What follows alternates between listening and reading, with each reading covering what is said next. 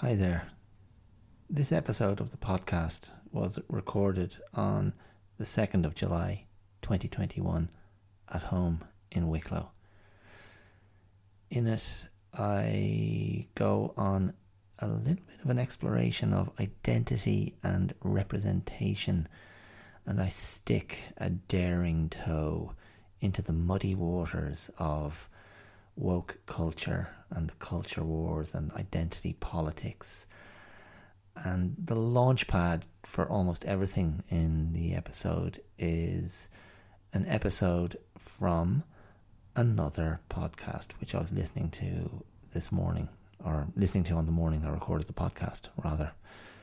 So, yeah, that's what's going on. And it jumps around a bit, but I think I think there's a, an identifiable through line, or certainly some connected dots that will hopefully make sense. Um, also, I had an inquiry after last week's episode. Somebody wanted to know if I ever did manage to kiss kiss some US cheerleaders in that summer of dodgy haircuts? And the answer is a big, fat, lonely, frustrated no. There was no kissing. There was nothing. Nothing but my naive, my naive nonsense. Anyway, it was still a memorable summer for lots of other reasons, mostly positive. So there you go. No kissing. So sad. Listen, enjoy the episode. Talk to you soon. Not gonna change my mind. Leaving the dream behind. Are we doing this? I think we are. Hi, my name is Dara Clear, and you're listening to The Clear Out. Welcome. How's tricks? You doing okay? Are you enjoying your summer? Your summer of love? Or your summer of fewer restrictions? I went down to the river this morning for a swim. And I had a lovely solo swim all alone, just me. It wasn't that early, but it was it was quiet there. It was probably around hmm, half nine, ten, that sort of time, and it was a sort of a dark, overcast morning, and the that part of the river, yeah, the, the the sun really has to come out and be directly on top for that section of the river to be lit up. So it was quiet and dark. But as I descended through the bushes and trees down to the river from the railway track, because you have to cross a railway track to get to this section of river, which means it makes it a bit less popular, I guess. It's it's it's slightly slightly dangerous. Um, only if there's a train coming, and everybody keeps telling me how quiet the trains are now, so they sneak up on you. I'm a little bit skeptical about this. They're certainly quieter than they were in the past, but you still know there's a train coming. It's not like it's not like there's a tap on your shoulder and suddenly there's a, locomotive bearing down on you from inches away. In any case, I stumbled down, clambered down, made my way down through the bushes, through the trees, dodging little mini bursts of spiky gorse and the rocks, you know, the large kind of, yeah, the large aggregate rocks that had tumbled down the sides of the bank from the railway track, stumbling on those, bursting through the trees, and I disturbed a mallard and his mate. um, a mallard, a duck. Those lovely ducks with those lovely green heads and slender necks. And a mallard and his mate suddenly burst from the bank into the river. They're probably having a little snooze or a lie in, and they scooted out onto the river and proceeded to drift downstream. I felt bad. Uh, I think I'll approach I'll approach the river a bit more quietly the next time if I'm heading down there at that time of day.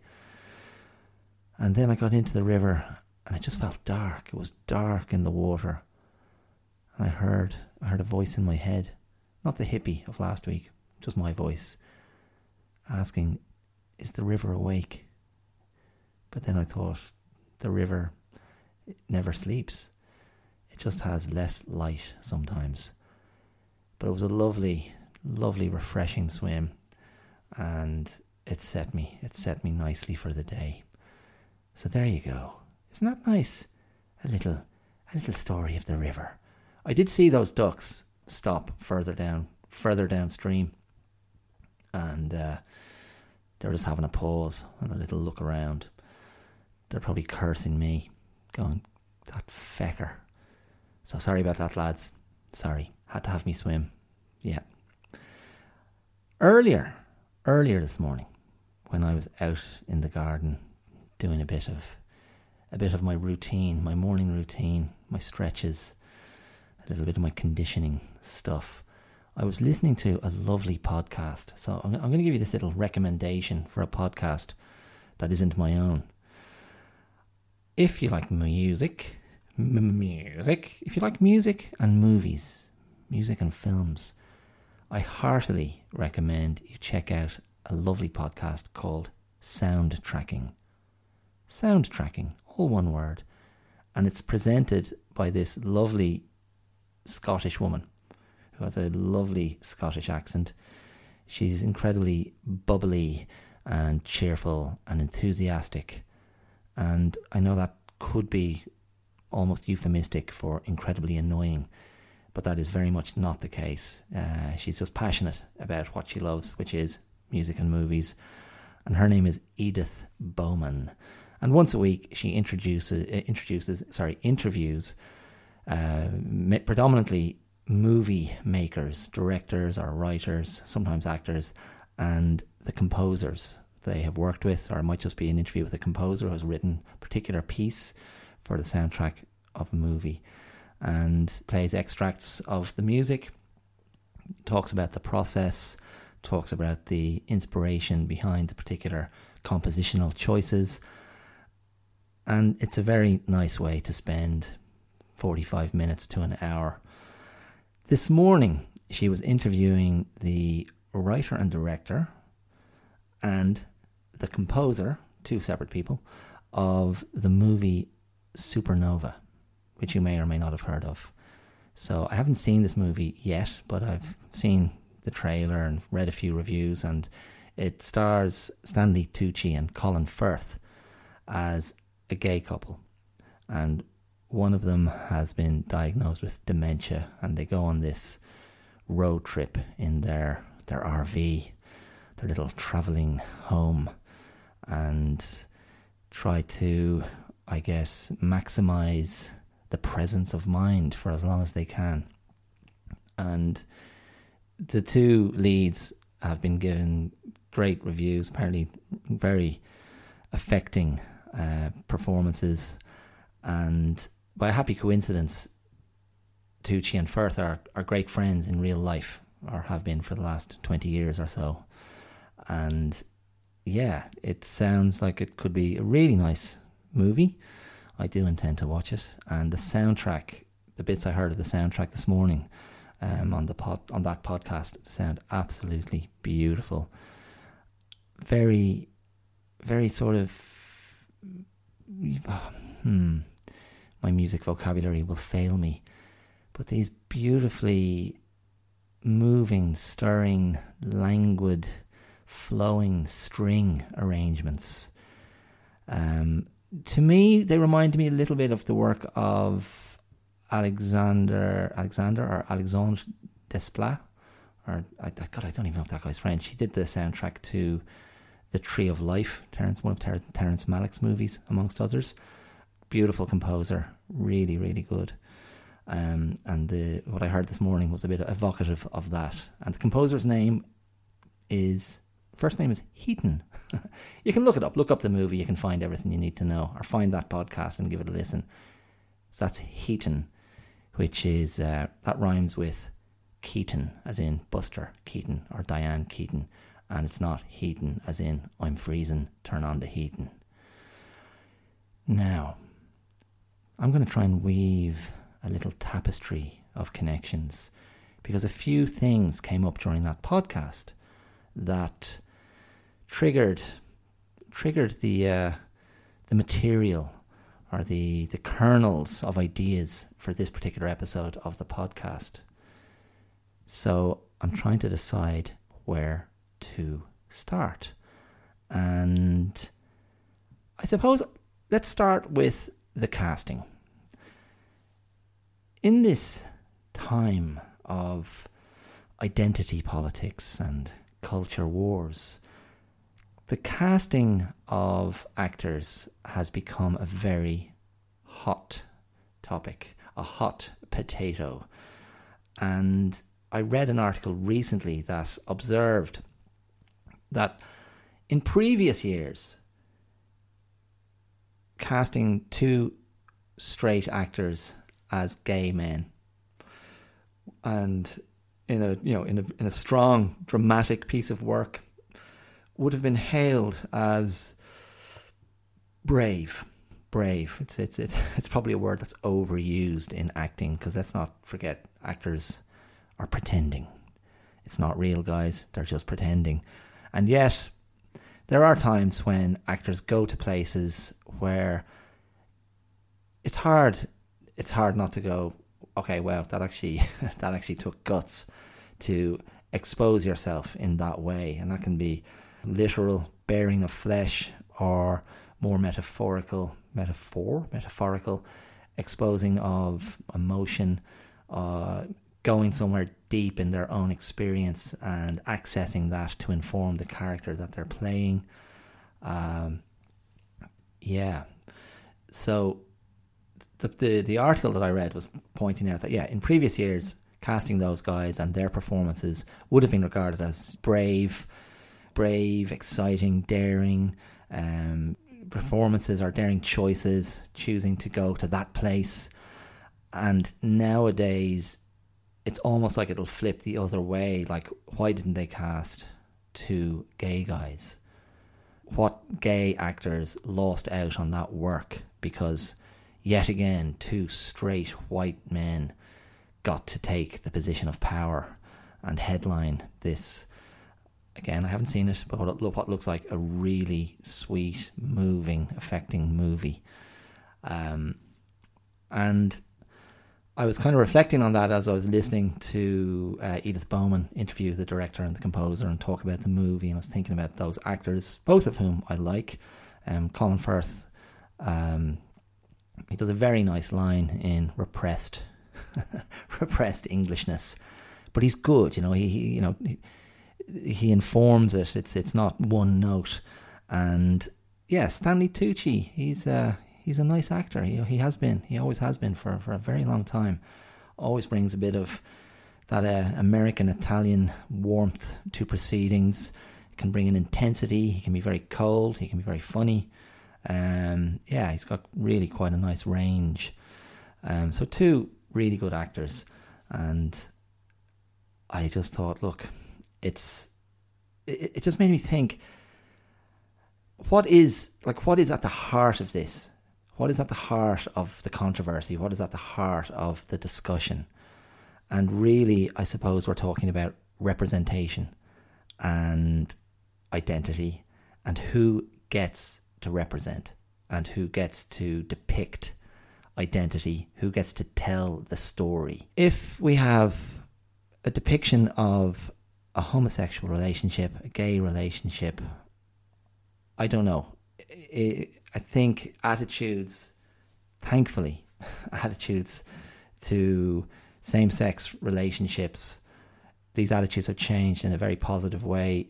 It feels like it's almost no longer um, it's no longer noteworthy, and we've kind of gone past knee jerk or uninformed homophobia or bigotry, um, or being shocked or amazed by that being represented on screen.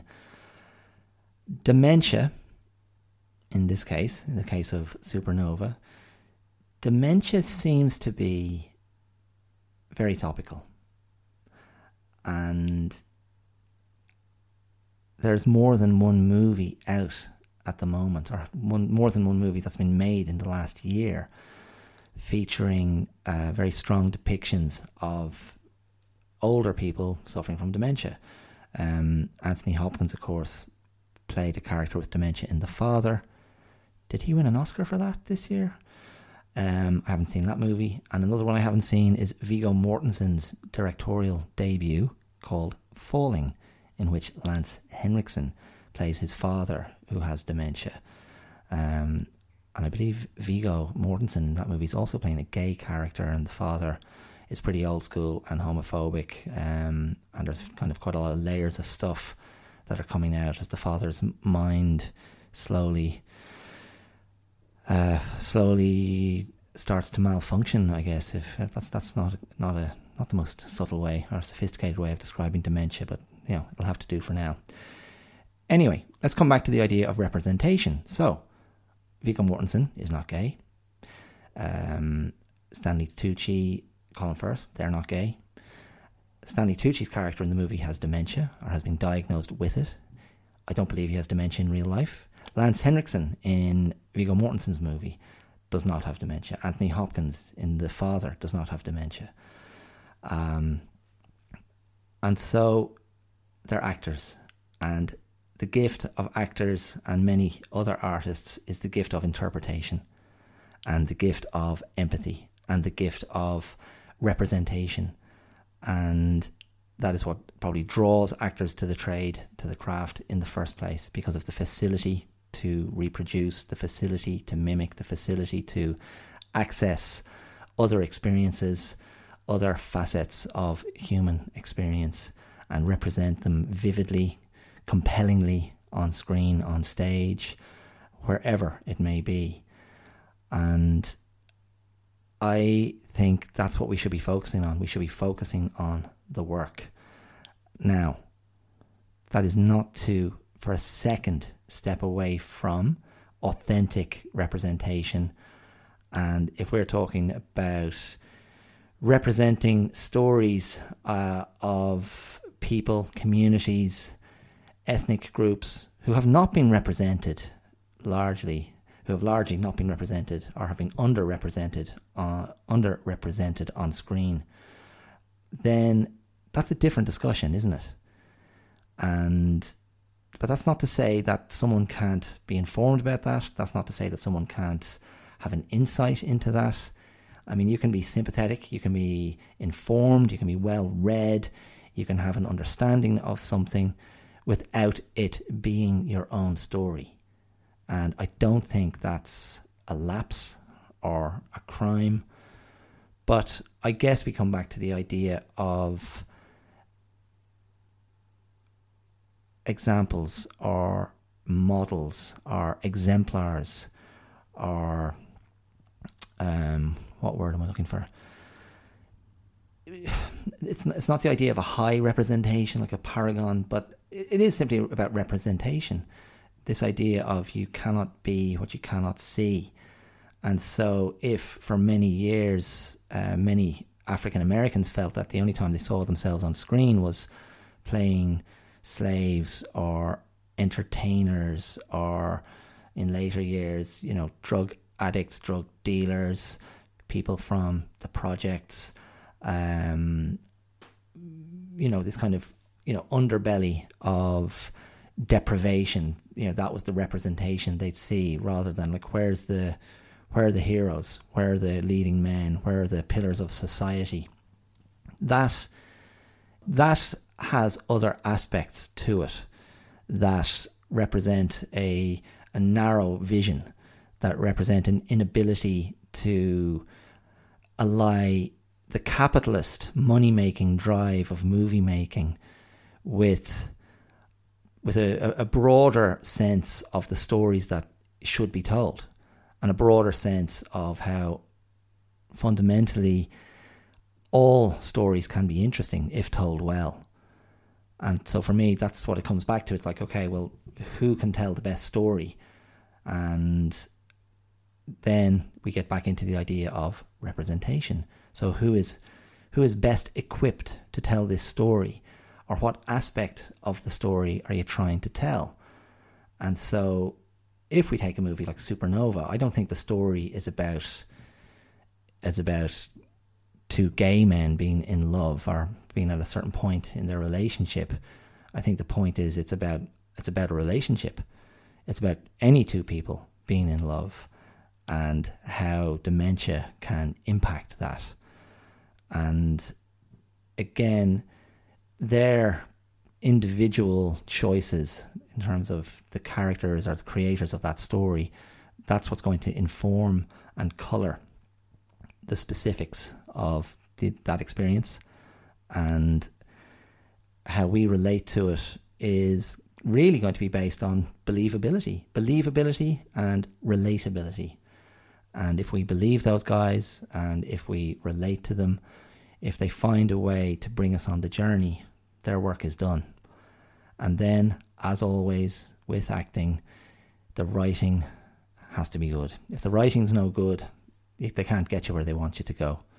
Even the best actors, there's only so much they can do. So, writing is all. Um, so there you go. There you go. I'm not sure if there was a, a clear point that emerged from that.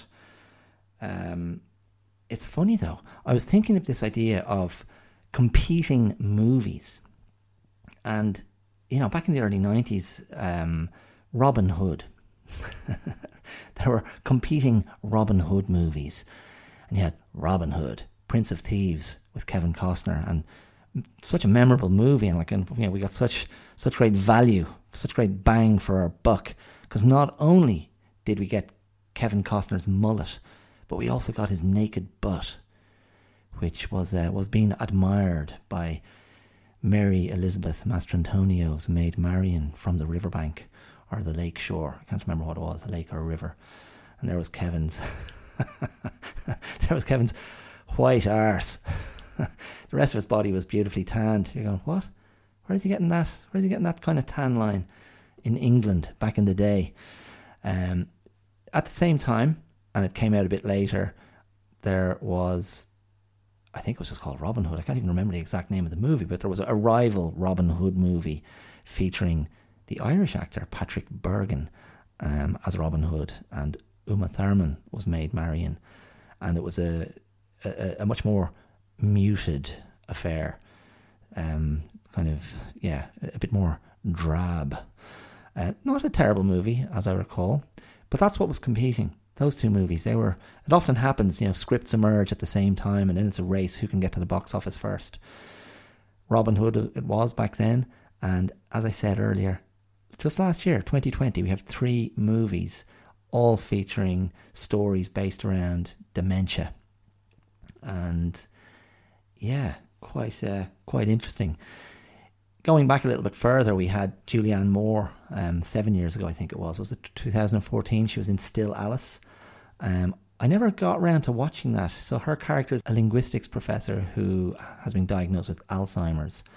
Um, and it just, I felt that storyline, as much as I'm sure Julianne Moore gives a great performance, and I do like her as an actress, I just felt it was too on the nose you know, the, the character who had the, the great brain and language and intellectual, com, you know, gymnastics and com, complex computation, and that character has her brain succumb to Alzheimer's. There was that one. Going back even further, um, there was 2006's Away from Her, which I think is a lovely movie based on an Alice Munro story or book, I think and that featured Julie Christie as a woman who has Alzheimer's and she has to go into a home. And while in that home, she falls in love with another man, much to the uh, mystification of her husband.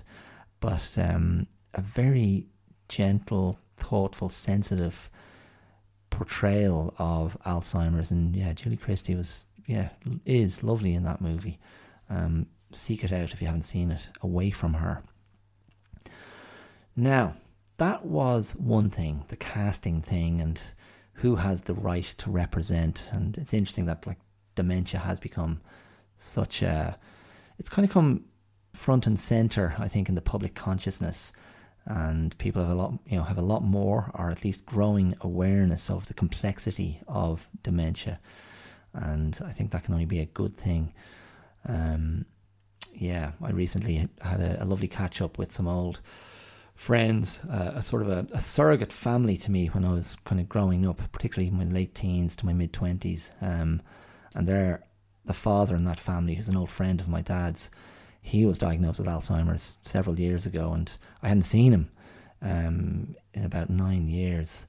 And it was lovely to see him with his family and how his his family, his wife, his his his own children and grandchildren, how everyone was kind of minding him, but he was very much involved in everything that was going on, and it was it was obvious that his brain function, memory function wasn't what it once was, but yeah, there was no um, no sort of no real evident sort of relegation of his role in the family, um, which was really lovely, and it was it was a fabulous fabulous kind of catch up. I was very kind of moved to to be amongst those people again.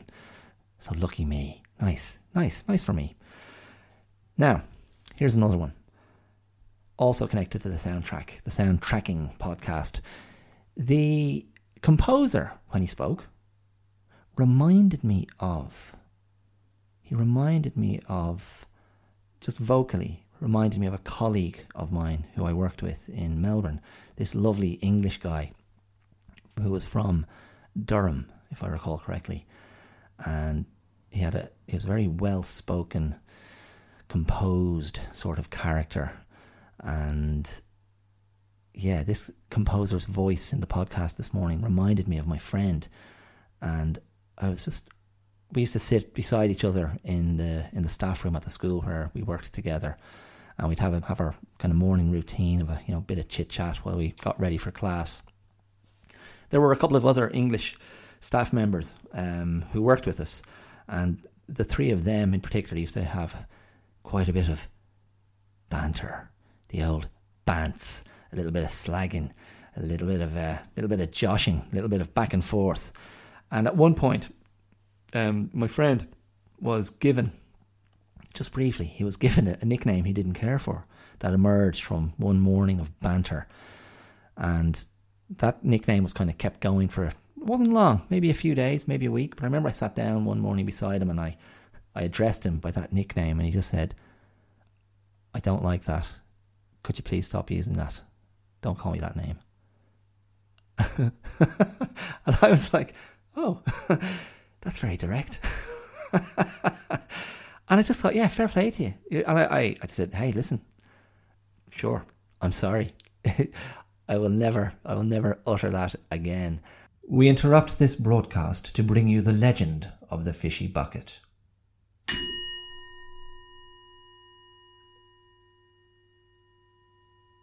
Many years ago, in the southwest of England, a dedicated band of young actors in training were plying their trade. Bright, shiny, and earnest. They had just finished a performance in their own theatre space, for which an audience had paid good money. After the company had taken their bow, one among them stood forth to address the audience.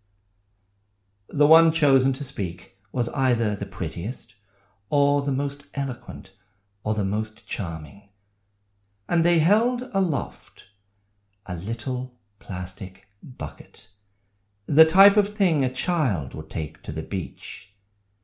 It was blue and had red fishes on it.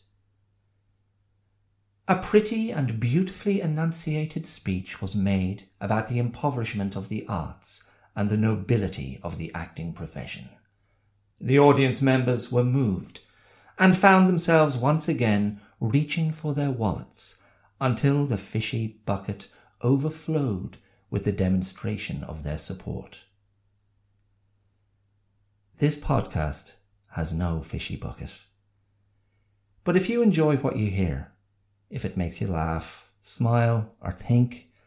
There are two ways to contribute to the show's longevity and success. Wherever you are listening to this, you will find a supporter link and a Patreon link. either of which will allow you to make a donation of your choosing on a one off or a recurring basis. I thank you for spending your time with me, and if you are in a position to, I thank you even more for spending your money. Fight the good fight. Support art and artists. And now we return you to the clear out.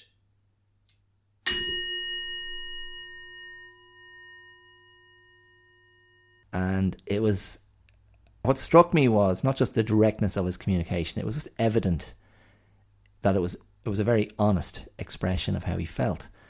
And I admired him breaking protocol to reveal that in such a in such an honest way. I really valued that moment. And I was reflecting on that this morning out in the garden and I was thinking, yeah, right. so that's like like maybe you know, we, we all have we all have these little areas around us that we are instinctively protective of. Like deeply personal. And this morning it just it just kind of came into my head that really what I should have said to my friend, I should have said, I'm sorry. I'm sorry I trampled on your flower bed. Because recalling the incident this morning, that's what it felt like. It, it felt it felt like I'd stepped into this beautifully arranged flower bed um, and just trampled all over these nurtured, cared for, loved flowers. And I like that idea. I like that metaphor. I like that image that we all have our little flower beds in front of us or around us or between us and like but between between a delicate or vulnerable part of ourselves and the outside world and it's like we kind of cultivate a little caring area that no one else can see. But people will inadvertently be standing ankle deep in that flower bed. And we're like, what the hell? Get out of my flower bed, man. And it's instantly discomforting. It's instantly putting you, you know, getting your back up and making you internally wince. And yeah, I mean, I kind of feel I feel there's a I feel there's a connection to be drawn here, and I, I don't want to go deep into it now because I, I feel I want to come back to this and treat of it more comprehensively. But I feel like there's a line here that we can draw back to the idea of people people protecting themselves and trying to assert their you know their right to feel safe and their right to feel and now I'm drawing it back to the earlier part of the discussion, their right to feel honestly represented, honestly depicted, and their right to say, you got that wrong. They're right to say, that's not what it's like. They're right to say, you've just reduced me to this notion. You've reduced me to this, you know, misapprehension, this misunderstanding, um, this cliche. Um, I feel I guess some people's flower beds are larger than others. So maybe that's the um, that's the, the sort of the extrapolation to to to argue that the smaller your flower bed, the healthier you are. The stronger your the smaller your flower bed, the more robust you feel, the more resilient you feel, the more you feel that you're you, you don't you, you know you don't have anything to protect in, in a good sense. Um, not that you have nothing of value, but that you are secure and you do not feel threatened. Um, yeah, okay. I don't know. I don't know if that has legs. You can think about that one. I um, I personally quite like it. So if you're out there, if you're out there, me old pal, I'm sorry I trampled on your flower bed. That wasn't very nice. and that one reminds me of In Melbourne, my wife and I rented our our little our little unit, as they call it in uh, in Australia, um, from a very nice couple who were, were friends, who are friends of um, my wife's sister in law.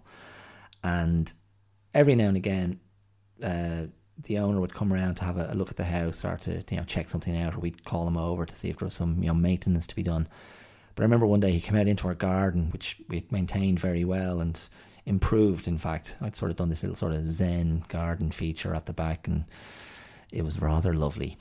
And he was out there in the garden one day, and just chatting away to us. And unbeknownst to him, he was basically standing on our cat. and he was utterly, he was chatting away to me, and I was thinking, what the hell? I think you're standing, uh, it must have been on our cat's tail. Now, he, mustn't, he wasn't like crushing it, but it was just underneath his foot. He was wearing Crocs, I recall. And I just thought, oh my goodness, you're standing on our cat. What the hell? Where's where's the respect? Where's the love for Marlon?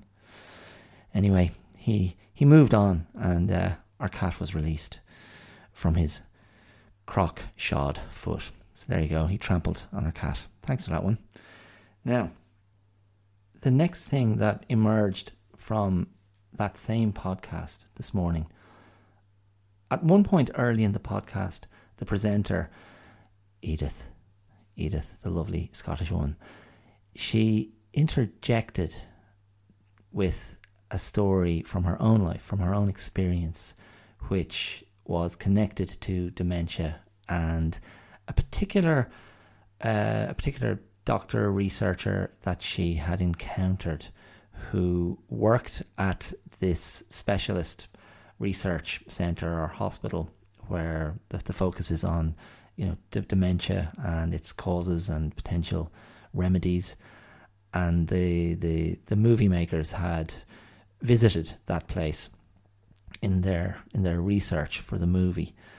And she had a personal connection with that place because she told the guys on the podcast that her uncle had been diagnosed with a very particular form of dementia, which she abbreviated as I can't remember if it was PSP or PCP. Um, but really, what it you know, the bottom line was that his deterioration was extremely fast and he passed away. But he left, uh, in his living will, he left his brain to that research center or that research hospital and uh, left his brain for, um, you know, for, for, for research purposes. And she was invited out to the hospital and she met the, the, the female doctor or researcher who was in charge of the program. And while there, she said, "Oh, by the way, your your uncle's brain is directly beneath us, a floor below." And the the yeah, the presenter said, "Yeah, she was blown away by that," and she described the people who worked there at the hospital as, you know, I, I can't remember. If she used the phrase "the real heroes," something like that. You know how that one comes out. Oh, they're the real heroes and I, I kind of thought, well, yeah, I mean, sure, because that is an incredibly personal story and an incredibly personal experience. And to lose a family member that way would leave an indelible mark and memory. Um, and what I thought was, it just struck me that, you know, we we're so defined and our view of the world is so defined by our own individual experiences. And really, it's, I mean, that probably sounds incredibly obvious and self evident. But, you know, I heard her tell a story and I was thinking, well, you know, they're not heroes to me, those guys, as much as I as much as I recognize the value of their work and uh, on a certain level admire what they do. But that's a very personal response, you know, based on her own story. Um, but I thought, yeah, I mean, I'm not going to invalidate that. and I feel that you know this is you know this is an area that is it, it, it does it does tie into everything that I've already been speaking about in this episode because the idea that someone else can decide can assign value or assign the value to your story or your experience without having had it that is incredibly presumptuous. So if you feel that you know, if we're going back to the idea of identity politics and culture wars and people not being heard and not being represented, the you know one of the big complaints is that those people who feel aggrieved feel that they haven't been they haven't been afforded a platform they haven't been afforded the means to represent themselves and feel that they have an equal stake in their society and i have I have a lot of time for that position. I mean, fundamentally, I feel, well, who am I to say that that's not true? I feel that there's lots of evidence to suggest the the sense of injustice is is justified. The you know the, the ripples out of that social discord and whether you want to call it a social movement or refer to it as the woke movement or woke politics it's I feel like that's all got it's become skewed. It's become very skewed and reactive. And in last week's uh, episode, I did speak about this idea of how reacting is really not preferable to responding. So if all we do is react, we're like I don't know, we're like we're like allergic cars sneezing at each other on a six lane highway. And every time we sneeze, we blast ourselves across three lanes of traffic and mill into other cars. And those cars are sneezing and milling everywhere as well. So it's like this crazy, crazy spaghetti junction pinball mess of sneezing, reacting, colliding cars, wreaking massive collateral damage everywhere they go. That's kind of that's my uh, that's my analogy for woke triggerism. Okay, I don't know if that's been coined yet, but I'm coining it triggerism. That's more the issue, because the idea of woke, the idea of being awake to injustice, surely that's not a problem. Surely that's valuable surely it's good to step up and go, hold on a second, guys, let's have a look at this. And how about looking at it honestly and looking at disparities of opportunity, disparities of uh, wealth, disparities in so many areas of society that can be put into certain prisms of of discrimination uh, economic discrimination, of um, cultural discrimination, of racism. I think there's a lot of merit in that. Um, but it's not a zero sum game. It's not like everything you say then becomes validated and invalidates everything that, the, that, that I have to say. There is no value in that. The objective surely is informed, nuanced discussion and a willingness to hmm I didn't want to get too deep into this, but I suppose a willingness to lay down arms and have your position examined without your weapons up. Yeah, that takes strength. See, that takes that takes the the decommissioning of ego to step away from your power position and be neutral and go, okay, well, here I am. Have at it. Let, let, let me hear what you have to say. Let me critique me, break me down, deconstruct me. And I will allow that to happen and I will not take it personally.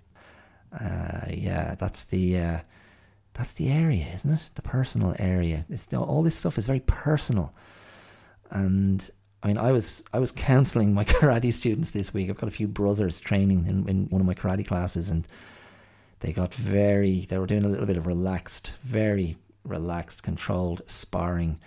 But with siblings, all bets are off and things started to get a bit squabbly, a little bit heated, and someone went over and someone hurt an ankle, and there was a bit of anger and emotion going round. And I was like, lads, come on. You've got to take the emotion out of it. You can't take this personally. You've got to focus on the skills. You've got to control control that impulse to make it personal. It's not personal. And that is a for me that's a fundamental aspect of traditional training. It's removing yourself from the picture. It's self-effacing. It's removing the ego. And when you remove the ego, it's much harder for you to be offended. It's much harder for you to be triggered. It's much harder for others to get you to react. It's much harder for others to provoke you into conflict. This harks back to last week. Again, what you are striving for is having the power to choose how you respond. And from that point, the point of like hyper emotionality and hypersensitivity, um, and the, the sense of the sense of everything being hyper personal and personalized, and a personalized vendetta, and then a personalized wish to raise the institutions. That's R A Z E, not R A I S E. To bring them tumbling down based on your sense of hurt and your sense of injustice. There's uh, there again. It's not to invalidate genuine grievances. It's not to validate. It's not to invalidate the the, the grounds for suspecting conspiracies of suppression. I mean, I'm I'm open to all of that. I, I think there's plenty of evidence to suggest that, that is true, and cliques of power, networks of power, higher circles where all those doors up to that level are locked tightly shut, and the rats are left to fight amongst themselves. When you're dealing with all of that, and you're feeling like, oh my god, it's too much, and I need to yeah, and you know, heads must roll. Oh, that's that's that's reminding me of someone else I'm going to talk about in a second. Let me let me come back to that. But I saw on a friend's uh, a friend's Instagram feed, he'd put up. Um, I don't know if he was wearing the T-shirt, but it was a a T-shirt being worn by someone. Couldn't see the head, and on the T-shirt it featured an R. Crumb cartoon, a uh, a panel from an R. Crumb comic, no doubt. And it featured in the foreground a very stressed out man, white as it happens, but I don't think that's relevant.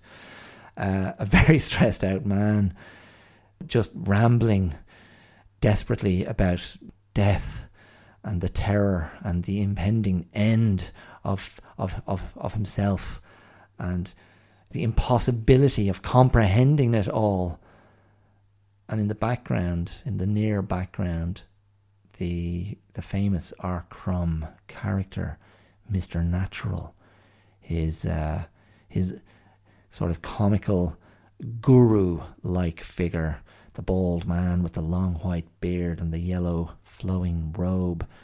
He's just looking at the man, and I think his line is, "Well, just give it a go," or just give it a try, as in instead of saying it's all too much and panic, panic, panic, he's kind of going, well, you say it's incomprehensible, but maybe try to comprehend it. Maybe bring it back down and use what you've got. Use those resources to not to not impale yourself on the the the, the pyre of martyrdom, you know, self martyrdom in this case, but actually stop, stand back, try and get perspective and see if you can break it down with that amazing thing in your head, which is called a brain. And let your brain apply the power of reason and critical analysis and critical thinking and see if you can't break something down and find a way to uh, to look at it differently because that is a form of getting control over things that are overwhelming. Break them down, break them down, break them down, break them down into their component parts and start looking at the connective tissue. And things become a little bit more manageable, a little, a little bit more digestible in the intellectual sense, but also in the emotional sense. And I think that's um, that's useful. That's useful. That's a that's a useful approach. Now, a moment ago I said you might want heads to roll. That makes me think of a guillotine. That makes me think of the French Revolution. That makes me think of French aristocrats. Cats? meow. Le meow. I am in power. Le meow. Aristocrats being beheaded. Yeah. Now, the French revolutionaries were, apparently, informed by Jean Jacques Rousseau. Jean Jacques Rousseau, the 18th century thinker and philosopher, Swiss born but French. And I read a quote of his this week that I thought was it, it just struck me. It, it made me think and I'm gonna I'm gonna dig it out now. I'm gonna dig it out and read it to you and this is the final I think it's the final part of the final part of this tapestry I've been trying to uh, weave, trying to keep hold of. Um, let me find it for you here because I think it's a goodie. So, listen to this. Now, Jean Jacques Rousseau, I think, you know, he was a big advocate of, you know, freedom of choice, um, of personal freedom, is probably a better way to put it, sorry. And in that sense, he probably was a little bit of a precursor to sort of liber- libertarianism, but it was freedom of choice within the law based on you know but that was dependent on the law being a product of the general will. What people generally wanted or felt were the optimum conditions for societal cohabitation. Um, and then within that then every citizen could pursue their own freedom their own personal freedom because the law had been set up to mirror or echo or support those freedoms. Now, here is the quote that I came across this week. See what you think of this. And this is a question, but one of those rhetorical questions. what wisdom can you find that is greater than kindness? I'll read that one to you again. What wisdom can you find that is greater than kindness? And that's from Rousseau. And it was his birthday, you see. It was his birthday during the week. Ah! Happy birthday, Jean Jacques! Bon anniversaire! Joyeux anniversaire! It was his birthday on the 28th of June. And he would have been, if he had remained alive through some miracle of science, he would have been 309. Ah! Look at that little old French philosopher in the garden. Isn't he tiny? Well, he's 309. What did you expect? That quote is interesting, though, isn't it? So, people can people can shit on nice. nice. It's one of those, nah, oh, he's nice, whatever. But kindness, I mean, I feel like kindness is a close cousin of niceness. And kindness being an expression of wisdom. That's a pretty powerful idea, I think. And I think it does tie into everything we, we've been speaking about today because really what I think, well, my interpretation of what Rousseau was saying is that it, kindness is what he meant by kindness is perhaps tolerance. Tolerance, perhaps empathy, understanding, and the acceptance of the experience of others, the acceptance of another's story, another's point of view. Um, because if we can kind of, if we can prevent ourselves from rushing in with judgment, something that I'm not great at, I have to be honest. I know I sound like a a fount of compassion and empathy and zen non-judgment. Um, yeah, I'm I'm joking, guys, but yeah, that idea maybe that what he's talking about is that kindness is what greater wisdom can be found than kindness.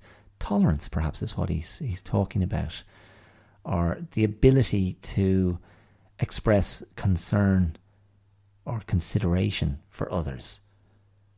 So if you bring that back to culture wars, identity politics, if we all sort of try to step into a space of what's the other person's story and what do I know of that? What do I know of their perspective? And it might help create a space for more patient dialogue. Perhaps. Perhaps. I, I'm not sure. Um, yeah.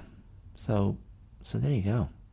Thanks. Thanks, JJ. If he was in Ireland, that's what he'd be called. John Jack. That's JJ, isn't it? I went to school with a JJ. There were a couple of JJs actually. There was an older JJ who came back to school to resit his final year of uh, of high school, of secondary school, to do his leaving cert. Um, and I remember he used to drive to school. That was a rare thing in Ireland. Guys driving into school, students driving into school. But one thing he and I had in common was a love of Prince. Yes, the late Prince. The musician, the singer, the dancer, the all rounder. I recently acquired uh, a copy of Sign of the Times. I hadn't had a copy in my own music collection for a long time, and I played it in the car for my daughter. Sadly, she wasn't that impressed. Yeah. I thought she'd like the ballad of Dorothy Parker, but I'll I'll, I'll keep working on her. I'll keep working on her. I, heard her the other day. Um, I heard her the other day telling my, my wife that her her favorite musicians were David Bowie and Bonnie Raitt. I'm like, you're seven. What the hell? Um, but of course, I was I was chuffed. I thought that was pretty cool. And she's like, and of course there. She was saying, of course there are others I like as well, um, but she didn't list them. But I know Stevie Wonder's in there. I'm, I don't know. I think she's she's on a pretty good path there with her with her musical choices. We'll see. We'll see where she fetches up further down the line. Okay, look, there you go. Um, all of that, all of that came from that lovely podcast I listened to this morning. And I'm going to give it another plug Sound Tracking with Edith Bowman. Seek it out. You really, uh, you'll, yeah, if you like movies and you like music and soundtracks, I think you'll enjoy it a lot. But hopefully, not as much as you enjoy this, because I want you to come back and listen to me. That's the objective here. Okay. Thank you for listening. I hope you got something from this. Read me on theclearout.com. Follow this podcast on Apple Podcasts, Google Podcasts, Spotify. Find me on Twitter at Dara Clear. And stay safe, stay well, stay positive, and in honour of our old pal Rousseau, stay kind. All the best. Mind yourselves. See ya.